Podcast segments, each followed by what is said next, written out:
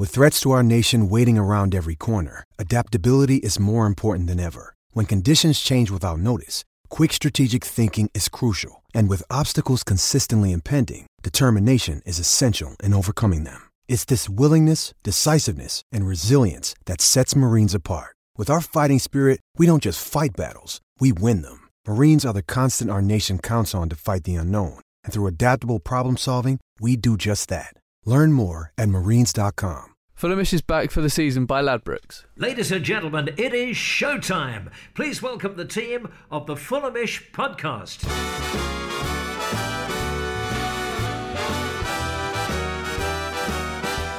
It's Fulhamish Extra, your extra slice of Fulham FC punishment. My name is Sammy James. Thank you for listening to the show today. Uh, and in this episode, we're going to be previewing Saturday's game against Bournemouth. It's going to be a difficult one back at Craven Cottage as Fulham look to bounce back after three heavy consecutive defeats. Uh, we're going to speak to Bournemouth fan Michael Dunne uh, and blogger as well uh, of all things Bournemouth. We're going to hear from Tom Greatrix of the Fulham Supporters Trust uh, for a bit of an FST update, which is always good to do. A bit of FST housekeeping every once in a while. And also, uh, we're going to play you a bit of audio that Guy, Dom, and Aaron did with Michael Brown on Love Sport last week. So, um, just need to introduce my guests for today. Drew Heatley, how you doing? Hi. Farrell Monk, how's it going? Borada. And Don Betts, you all good? Yeah, mate. Excellent stuff. Uh, well, we'll delve into Bournemouth uh, in just a second. Just to say that Fulhamish this season is backed by Ladbrokes. For exclusive specials and promotions, head to bets.fulhamish.co.uk. And while you're there, if you'd please leave us a positive review on either Apple Podcasts or on Facebook, uh, that would be marvellous, as they say. What would it be, Farrell? Marvellous. very, very nice. So we face Bournemouth at Craven Cottage on Saturday. It's a 3 p.m. kickoff, one for the traditionalists. Don Betts will be happy. Um, Bournemouth, it's going to be a tricky one. Maybe looking into the season, you would have marked this as one of the ones that Fulham definitely need to pick up three points in. But Bournemouth had a fantastic start to the season, currently sixth in the league. Uh, drew with Southampton nil nil on Saturday, but they won their previous away game 4 0 at Watford, and that's a Watford that have started the season very, very well. Um, Drew, this is an unbelievably tough game on on Saturday. I think that's very fair to say. Yeah, and it couldn't have come at a worse time for us. But it, it, there's a lot about Bournemouth that we should be looking at and looking to emulate in the in the coming seasons. That sort of the consistency at the top, uh, the consistency on the pitch, to the dedication to the playing style, and the way that they've managed to get everybody playing, pulling in the same direction, and making the what the they're greater than the sum of their parts, aren't they? Right? And yeah. you know we've we've heard about their their front three front three being uh, described as sort of a, uh, a, a Liverpool esque uh, on on other pods other than this, and and it's going to be real real tough on Saturday. I'm I'm I'm not looking forward to it. I mean that front two of Josh King and Callum Wilson, Dom is is very very potent, and then behind that you've got David Brooks and Ryan Fraser, both who have had incredible starts to the season. This is going to test our very very porous defence. I mean they ripped a Watford side that admittedly was down to ten men to absolute shreds the other week. Yeah, and what's what I think the most worrying thing with their attack is the raw pace they've got in it. Fraser, Wilson, King all both absolutely rapid, and it's not exactly going to help our defence considering how much space we left Cardiff having behind, who haven't really got any pace apart from Josh Murphy and even Kadeem Harris got on a score sheet. So I think we need to we need to be wary and we need to set up and we need to Slav needs to use his brain for once and think a system that's actually going to counteract the opposition instead of thinking a system that he wants to play. Okay, well let, us let's hear what you would suggest. Well, because they got they got three rapid forwards. I don't th- I don't think the three at the back system is the worst thing to play in this game because yeah, yeah, you can argue yeah Arsenal got in behind the fullbacks quite a lot, but Sessegnon was was catching up to Bellerin every single time in that first half. Yeah, mm. I mean yes, unfortunately we have Cyrus Christie, but I think he'll be motivated enough on how poor he played against Arsenal to want to put this right. And I think or Timothy Fosu-Mensah may be back. Yeah, he was in contention yeah, for the Arsenal for the back, Cardiff great. game. I think the system with the play when all our players are fit, it's not the best system we can play. But the players we've got fit at the moment, it seemed for me it seems what's going to work best. And I think yeah, I, I, think this we we said use this system against the top teams. Well, you look at the table, Bournemouth are one of the top teams in the league. They're probably yeah. one of the best form teams in the league. So I think there's no reason why we can't use this. I mean, you, you say, oh, why should we try something else? Well, well nothing else has worked. So.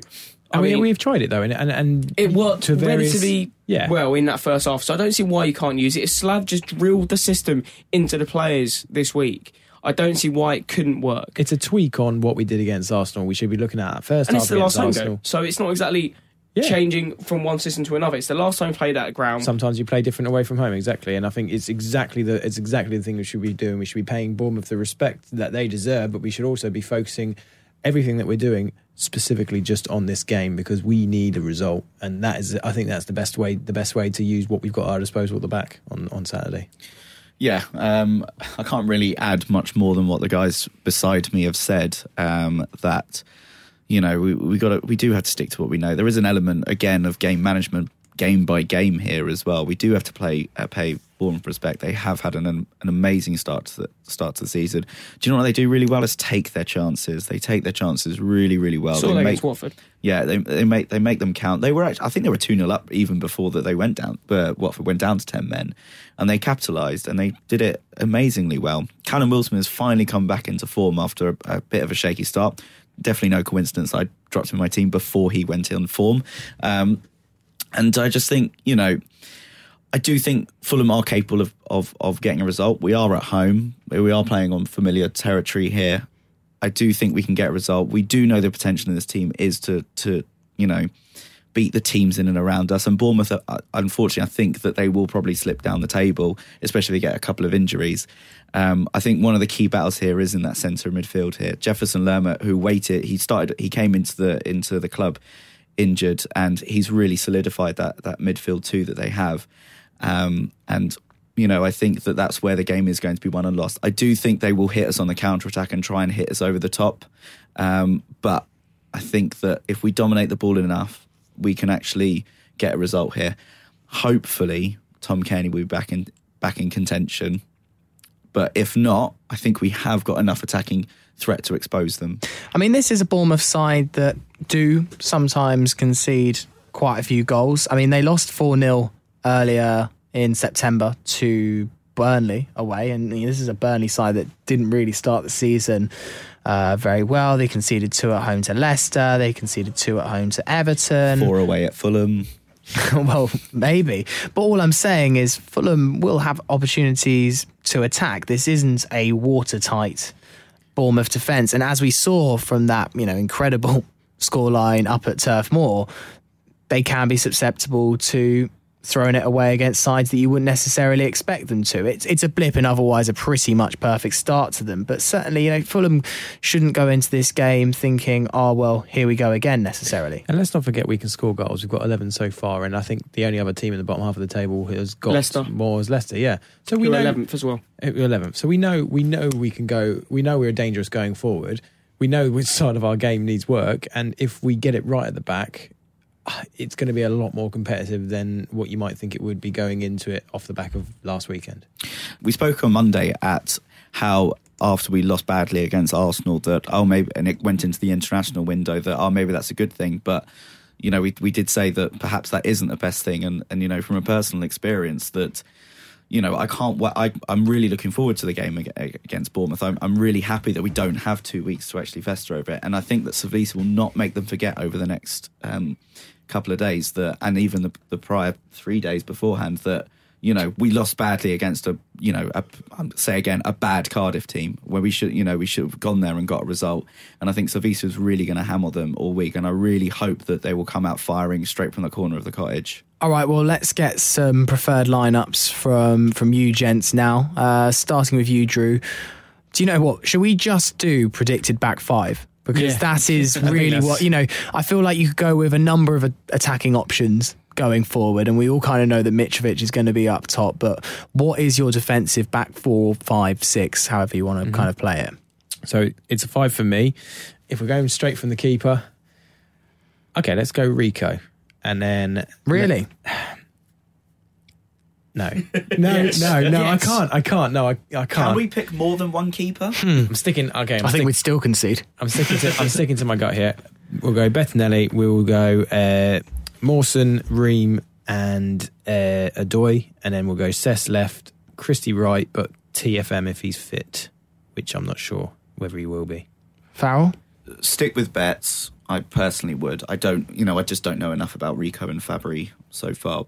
Uh, but stick with bets. Um, and I'd go. I'm going to go for a five, as in a th- three and two wing backs, and I'll go Cess at the left, and um, Ream, Mawson, and I'm going to throw a bit of a bit of a change here. I'm going to throw throw a Slav Bingo in. I'm going to put Chambers as the right centre back and put Odoi at the right wing back. I saw enough Odoi at right wing back on Saturday that actually filled me with a little bit of confidence. I must admit, I was tempted to potentially think about Odoi as a right back option if you didn't have TFM available. He hmm. actually was quite impressive. Yeah. He's got to be one of our most versatile defenders ever. Yeah, I mean, if, if if TFM is fit, then I personally probably would put Odoi at the centre back and then put TFM at the right wing back. Yeah. Dom?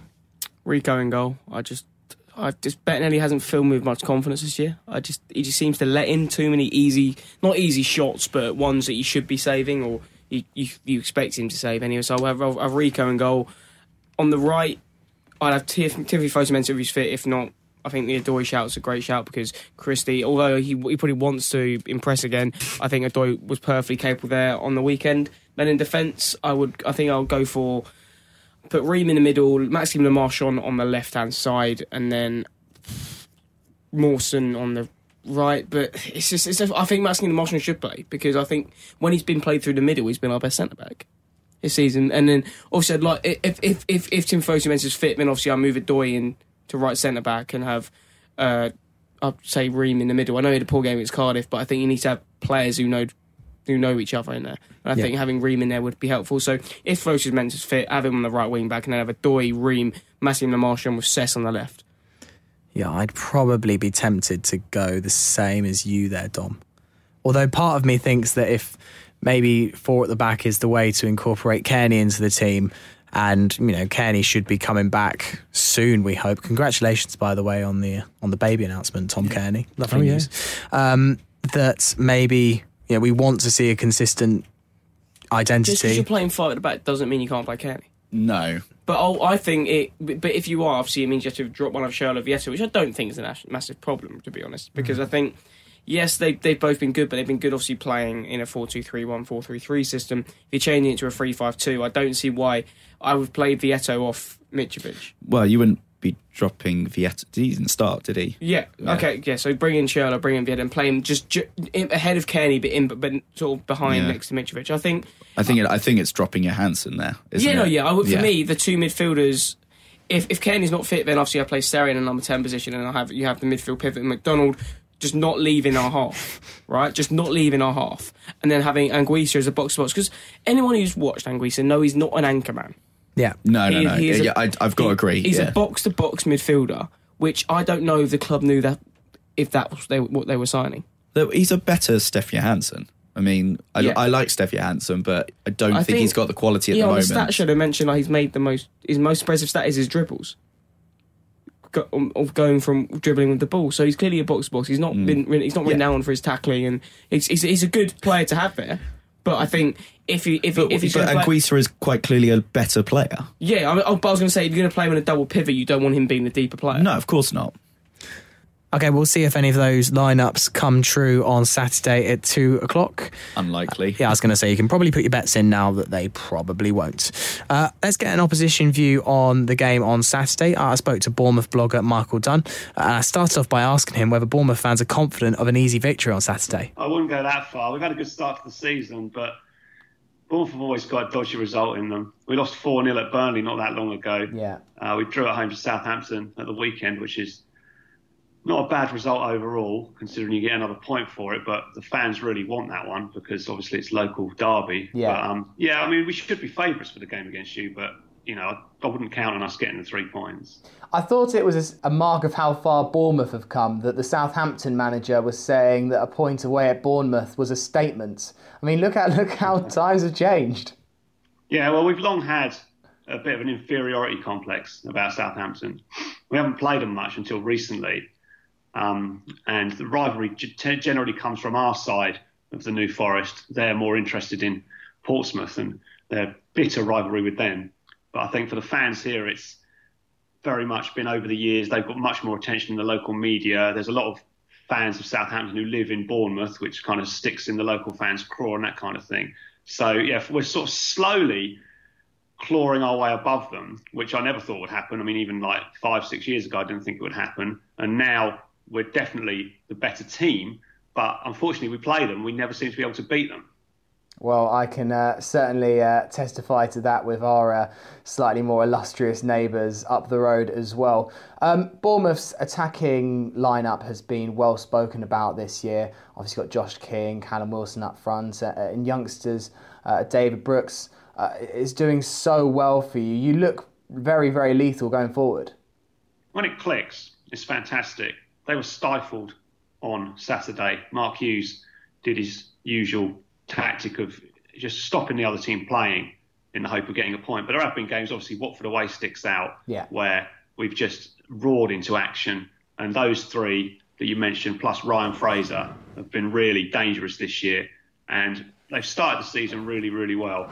Um, we don't have a striker that is banging the goals in. The goals are a bit more spread out. But yeah, yeah I mean, we can't complain. We've scored a lot of goals. We've got a, a positive goal difference for once, which is nice and um, we have kept a few clean sheets as well. So yeah, I mean things are looking good. We've got 17 points, and it's you know the clocks haven't even changed yet. So uh, may it last. I mean, has this come as a surprise to you this season? It seems like during every pre-season, people tip Bournemouth to go down. I wonder if that is just people looking at I don't know, the size of the club and, and just thinking, oh, the bubble must be about to burst. Is this kind of start what Bournemouth fans thought was, was possible going into the season? Um, there's always a fair bit of optimism, or there has been in recent years going into each season. But until this year, the previous three seasons we've had in the Premier League, we've started slowly. And we traditionally started slowly. Even the year we won the championship, I think we were down to 15th after about eight games. So yeah, it's not. I wouldn't say we expected it, but you know, it's like at the start of the season. Everyone's optimistic, aren't they? I mean, unless things are absolutely terrible at your club. Yeah. Um, so it's probably gone better than we would have expected. We want it to last. Uh, the thing about the small club, we are a small club. I mean, the ground only holds uh, 11,000. Traditionally, we've been a League One club. We've had this meteoric rise, um, and we're perceived by any club, I think, probably even, I mean, I know you've been having a rough time, but a, a game at home to Bournemouth for any team, even if you're having a, you know, a, a, downturn in your fortunes like Fulham happened recently, it looks like an opportunity to kickstart your season. And I think that's always or generally worked to our advantage because although we have lost some, you know, games that perhaps we should have got a draw or won, there's been other ones where we've been able to spring surprises because the opposition have just been that 5% off it because they thought, oh, well, it's only Bournemouth, you know, we're bound to get something here, and it hasn't quite worked out. Um, there's been a lot of surprises over the years uh, in the last maybe six, seven, eight years, but um, it'll only last whilst, we, whilst we've got the manager. I think if Eddie Howe leaves, we'll, we'll see a, a rapid decline. Um, Fulham and Bournemouth haven't really played each other that much. Uh, since the turn of the millennium at all. The one season that we had together in the championship, though, you have some fairly happy memories. I remember going down to uh, Vitality Stadium, Dean Court, it was known as the time, and it was a fairly desperate 2 0 defeat. But nothing was more depressing than the uh, than the five one. That was um, that was quite something for, for Fulham fans. That was a tough one to take. Yeah, that was possibly our best performance of the season, and it's as you can imagine, the feelings on this side of things are completely different. It's very fondly remembered that game. Um, it was televised. I think it was on a Friday night, and a lot of fans went up and still talk about it now. What a great time they had up there, and you know we had a, a thumping win with some with some really good goals, and that was probably around the time that we started to believe this really is on. You know, we can actually get up into the Premier League. So yeah, it's, it's uh, one that lives long and happily in in the memory for us. Um, have you been watching too much of Fulham this season? You'll have seen our defensive mishaps and how leaky we look at the back. Are you expecting Bournemouth to score plenty of goals this weekend? What kind of threat are you expecting from Fulham? Um, you've had a hard time. You know, you've been struggling. I think the defeat of the weekend, that was, you know, a relegation six pointer in October. Mm. And you went ahead. And from what I understand, the tactics remained the same. There was no change in the way you were playing once you went ahead. And um, unfortunately for you, Cardiff came back into the game and, and took the points. Uh, I would expect us to go for it. We won't be pulling the Mark Hughes trick on on you at Craven Cottage will certainly be um, be looking to get the points.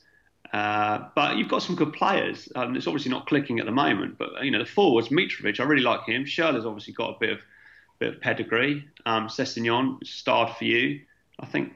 But then you've got other players like Callum Chambers seems to have gone missing a little bit. I think in against Cardiff he seemed to be out of position for one or two of the goals. So yeah, I think if you were if you were betting on who was going to win the game, you bet on us. But it's different when it's your own team. I mean, you, unless you support Man City or somebody, you tend to be quite pessimistic about your chances before yeah. the kickoff. I certainly do.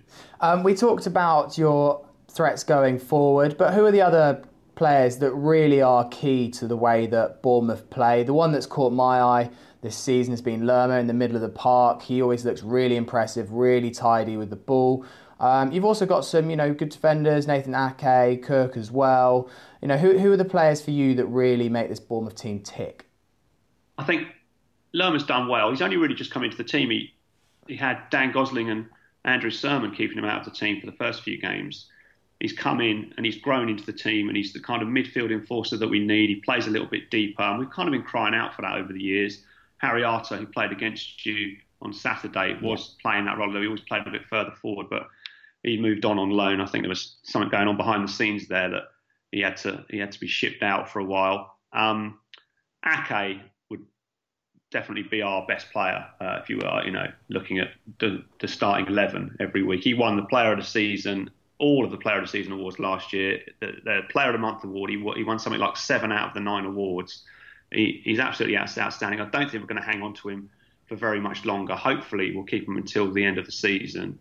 Um, so yeah, with him in the team, I mean, he was largely part of the reason that we managed to avoid trouble last year. I think so. We went through a few dodgy spells, but he always seemed to be in the right place at the right time. I mean, the whole team have played really well. The goalkeeper Begovic, he doesn't get a lot of plaudits, but I've been really impressed since he's since he's come into the team. He he seems to make everything that you know. He rarely makes a mistake. Uh, when when there's goals against him, it's, it's not really ever the finger being pointed at him.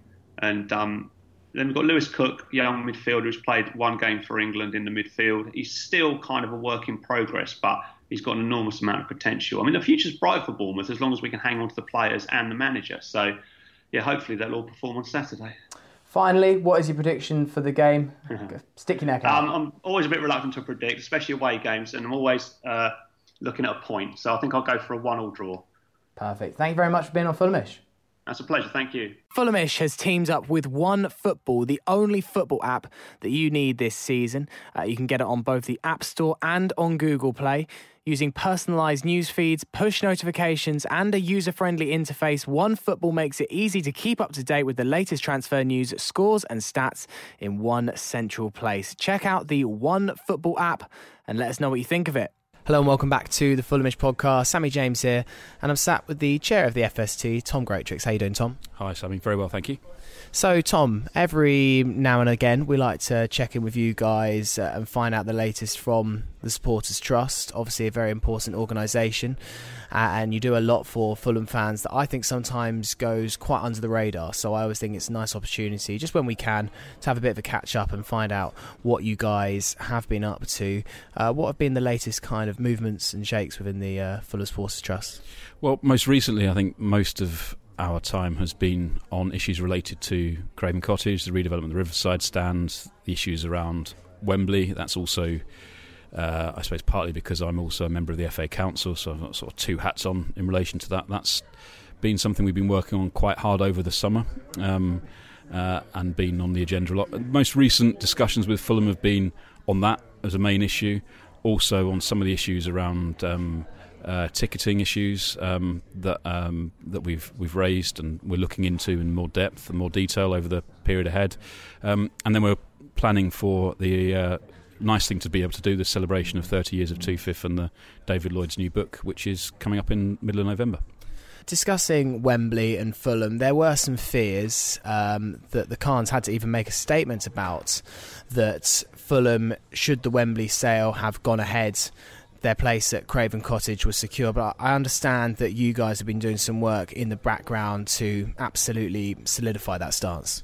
Yeah, I think uh, you know it's it's very important to note that every conversation that we've had as a trust with the club, and also with representatives of of the Jaguars and Mr. Khan. Um, you know, so outside of directly the Fulham part of it, have all said what they've said in public in terms of statements that there is the bid for Wembley is separate from the, um, the the plans to build a new Riverside stand and redevelop Craven Cottage and make it a ground which is commercially viable and keeping us at our historic home, which is what, as a trust, we were set up partly to uh, be involved in and to do way back in the Back to the Cottage years, which is about making sure Fulham carry on playing at Fulham.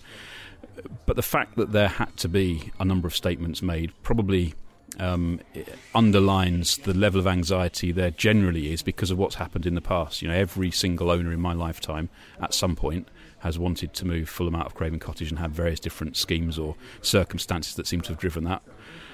Somehow, against the odds, and we've managed to survive and be at Craven Cottage with that um, unhappy couple of years when we moved out, but we got back. And so it's understandable that there is a great degree of scrutiny of any of those statements that are made by the current owner, who is the only one in my lifetime who hasn't said he wants to move the club out uh, uh, so far. So, you know, we uh, have been talking to the club about that, and talking to Jaguars about that. We've been pushing them to make public statements, which they have made, to try to level, give a level of reassurance. But as well as that, um, one of the things which, uh, as a member of the FA Council, um, uh, I was working on people with the working with people from the FA on was to ensure that when they were setting out a number of conditions that would pertain to any sale of Wembley, including all the games that would carry on being played there, the you know not renaming the ground, um, the uh, ability to bid for World Cups and everything else. That one very important consideration was that no new owner would be in a position where they could move a football club, professional association football club, as opposed to an NFL club, into Wembley as an anchor tenant, be that one they own or a third party, um, and that that decision would not transfer to a new owner. It would stay as it currently does with the FA and Sport England, and uh, that is one of the conditions that was put in place, which would have just given a, an extra level of assurance that uh, uh, if there had been at some point in the future a change of view uh, from uh, from Mr. Khan or from Fulham about wanting to explore Fulham moving to Wembley. I don't think there's any intention of that being the case, but that, that would not be allowed to happen. And that was something which we felt was important to do uh, to uh, to make sure that the good intentions and the statements were backed up with a, a backstop effectively, uh, so that the uh, the desire to redevelop Craven Cottage in a way that keeps the historic character of the ground, that keeps us playing somewhere which uh, you know the club and the owners talk about, that links to the her- history, the heritage, the atmosphere, and that increasingly when you talk to fans of other clubs, they like and appreciate in a way that perhaps 20 years ago wouldn't necessarily have done in quite the same way because you know people have got a bit fed up with identikit out of town stadiums. Then that's something that's important for the character of our club. It's important for football more widely, and we wanted to protect. Did the trust have much of a view, much of opinion on Khan's Wembley bids? Was it something that was encouraged by the trust? Well, our concern as a trust was really about any implications there would be for Fulham because we're a Fulham trust. We're not a Wembley trust. We're not a you know all of football or, or have a particular interest in NFL. Although you know some of our members obviously are interested in all of those different things. So our whole approach to this was all, always and continues to be about uh, the impact on Fulham, and that's why those were the issues we were discussing and asking the club about at the start when the bid was first made, and the work we've been doing with the FA and with others in the meantime as well, because that's you know that's what's important. With my sort of FA Council hat on, I was I'm a member of the FA Council as a supporters representative, and so you know we've been guided by the if there had been a vote, uh, we would have been guided by supporters. Uh, um, survey and responses from our members as a supporters federation about how we would then cast that vote. I mean, I think it's fair to say personally, uh, I was um, quite uh, encouraged by the approach being taken by the FA, as well as having all those safeguards in place, how the money would be used. Because you know, with a again a different view on this as a as a parent of uh, young girls who play in a local girls football team in a village in Oxfordshire, I see every Saturday morning when I'm not going travelling to away games to places watching Fulham, I, I see the state of some of the facilities and some of the pitches and the changing facilities, and there's a massive need for uh, an upgrading grassroots facilities in this country, and that is one of the things the FA is supposed to be there to do. So, you know, I personally felt that with the level of safeguard there were, the protections there were, that it was a deal that was very well worth considering and something that um, I'm in some ways disappointed hasn't been taken further. Um, one thing I wanted to touch on with you rather than go into a full delve debate uh, is the ticket prices. We've had a lot of messages um, in the past few months from people concerned about the high price of tickets at Craven Cottage. Uh, without going into too much detail, as I think this is a subject that we can go uh, exploring in much greater depth further down the line, is it something that the Trust is aware of and in communication with the club? Yeah, very much so. It's one of the um, our last meeting with the, the monthly meeting with the club. We focused on three issues: um, Craven Cottage, ticketing in terms of some of the strategic issues, so the overall costs and those issues, and then some of the sort of more, I suppose, day-to-day issues around upgrades and those types of things, the frustrations. But it's one of the things which is our members have expressed their concern about. Um, since the match day prices for this season were published, um, and also particularly in relation to uh, the level of pricing of season tickets for new season ticket holders and what the implications are for existing season ticket holders uh, who renewed in the early bird period and pre-promotion uh, for um, uh, you know for following seasons. So it's very much a, an issue which is of significant concern. It's something we raised. Um, uh, and had quite a long discussion with Fulham about. Um, I mean, I think it would be fair to say that on some of those issues, there uh, I think is uh, there's room to be able to make some progress. They've been very clear with us that decisions haven't been taken about season ticket prices for next season yet. They want to listen to our ideas. Um, we will uh, be working in greater detail on some of that to take those those forward. There's good examples in other other parts of the uh, other clubs in football about how they deal with some of those issues. But the matchday price issue is a difficult one because you can see it's quite a significant increase compared to last season. We're obviously in a higher league.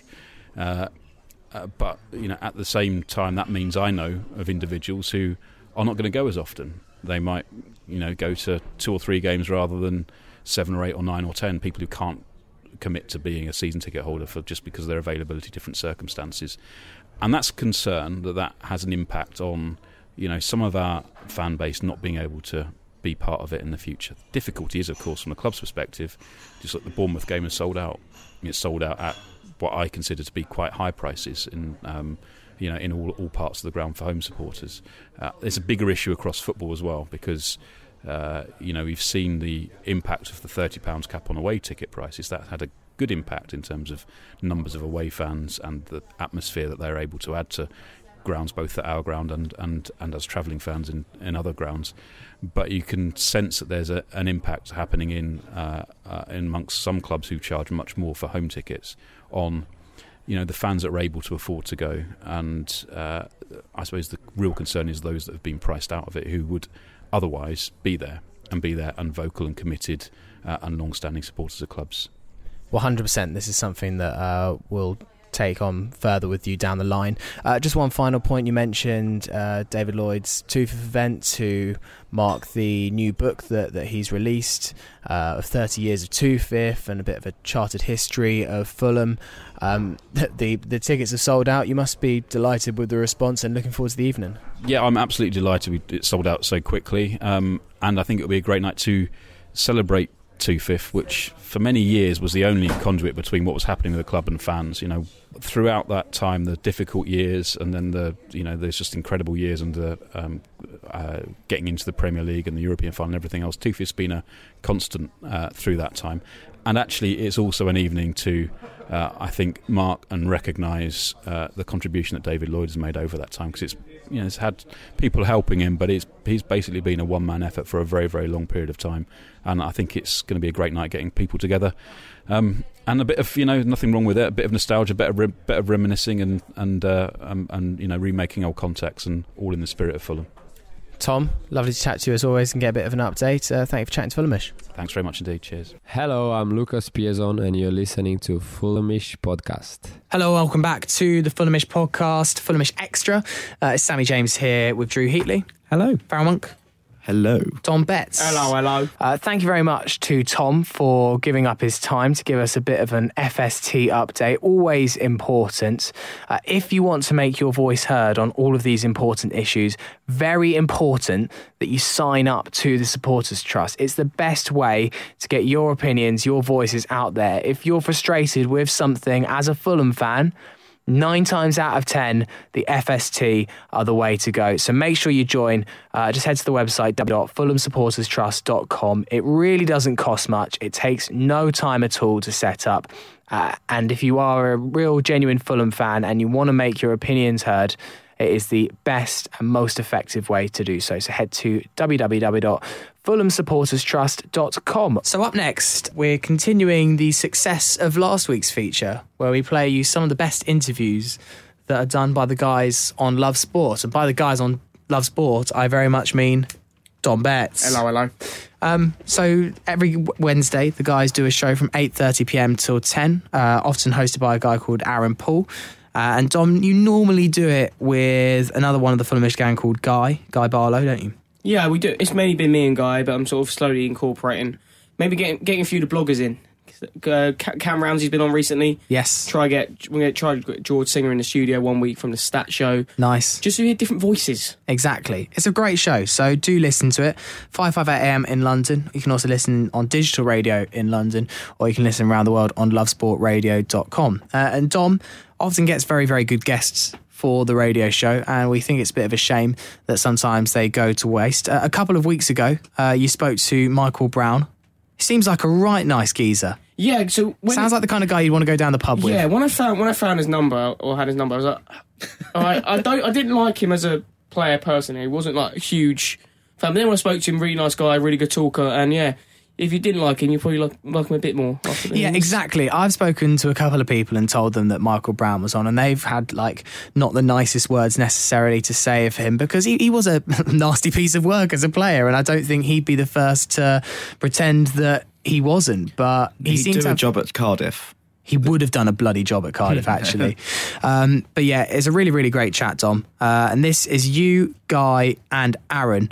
Uh, and started off by asking Michael of his memories of playing at Fulham. I thoroughly enjoyed my time there. It was um, a bit of a slow start, a bit of an injury, but Chris Coleman, what a guy! You know, he's somebody I met. I was still in the, you know, around the Tottenham squad. Martin Jol didn't want me to go, and it was just Chris. I just, I just wanted to go and play for him. I wanted to, you know, go and play week in, week out. I was on the bench a little bit, Spurs, and every window, uh, you know, another big name would come in, and I just wanted to go and play football. And, and um, I loved my time at Fulham. I thoroughly enjoyed it. After a bit of a slow start, but great memories of um, beating Chelsea first time in maybe 40, you know, 40 years or something ridiculous. So it was just a shame that how it went on. That Chris decided, you know, it was he had to leave because he had to pick maybe Steve Kean to, to leave, and he didn't want to. So there was lots of things regards to the chief executive and the board, etc. And he was forced to leave, which was which was a big shame. And then obviously Lawrie came in, and I, I, I thought the club were in a little bit of trouble. And and again, it was family reasons for me. We wanted to go and start a family, and my wife's family were up in the northwest, and and Wigan was showing the interest, and that's the only reason. It's probably one regret I have whether I left Fulham Football Club too early because obviously captain and enjoying my football there, and uh, you know, I just that's one time maybe I, I wish I'd have maybe stayed a little bit longer. Yeah, Barcelona have grabbed a third against Spurs. Lionel Messi with the goal there, Mike. Um, look, I've been uh, listening to a couple of podcasts, um, you know, some new podcasts that involve Jimmy Bullard, who, let's be fair, is a legendary storyteller, but he has another fellow legendary storyteller with him, which is Tony Warner, your former goalkeeper at uh, Yep. Fulham. I mean, is it true that Chris Coleman was a bit of a hard man? And although, like you know, he seems all friendly and nice to face, he is a bit. Of, he's he's a bit of a tough guy. He, he was okay, Chris. When he when he had to be, he would he would he would leave it on you. You know, you certainly knew when not to cross the line. But he was definitely, you know, he was a player's he was a player's manager. He'd, he'd have the meeting with you. He'd say, right, we're going to go this way, and you know, what do you think for the week? Anything I can make you guys happy? And even the players who who you know who weren't playing loved Cookie, which you've never seen at a football club before. They'd all have the utmost respect for him, and you know, when you when you talk about Jimmy, I remember I was doing this particular podcast. Um, but yeah, we had great times. Um, he, he was just nuts. We, we we had such a great time, great group of players, and we laughed every day. And Chris would Chris would obviously welcome that. And I remember more so, we went on a pre-season trip, and me and Jimmy were playing golf every day, and we we signed the whole account, the the beers, the t-shirts, the golf, the buggies, the golf clubs. We, we did a couple of grand on his bill, so he still never lets us forget that. But, uh, he just took it in good spirit, which was nice. He must have been on a on a few quid. I think I think one of the main stories that uh, came out of that was uh, the painting of the player liaison officer's head by Tony Warner and Jimmy Bullard. I don't know how true that is, and if you can verify Was it. it Maunders? Maunders, Maunders, his head got painted um, by, Well, by, by, by Jimmy Bullard. full. He's still there.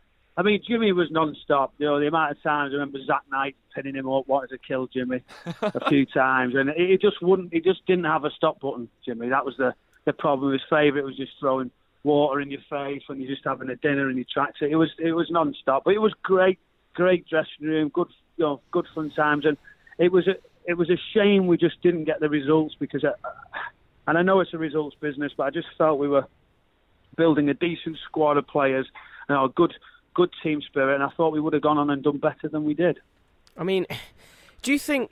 Obviously, you're you're a very a very tough tagging midfielder in the centre of the park for us. Do you think there is so, there is like that bite lacking in the side at all at the moment? They- they- They're going to need some, you know, a, particular player who can break up the play because they haven't got the football so much as they did last season. It was a pleasure to watch Cairney, McDonald last year, and you know, Fredericks, etc. It was a great style, but now they have to find a different way. And I've heard talk of whether are they back four strong enough, but I think it needs to come from the front. It needs to be a full team, team shape, out of possession. It needs to be a little bit quicker and a little bit better than they have been, you know, of late. I mean, one thing that always amazes me is the, the season you were captain when obviously Sanchez came in in the April. We somehow finished 15th, only winning eight games.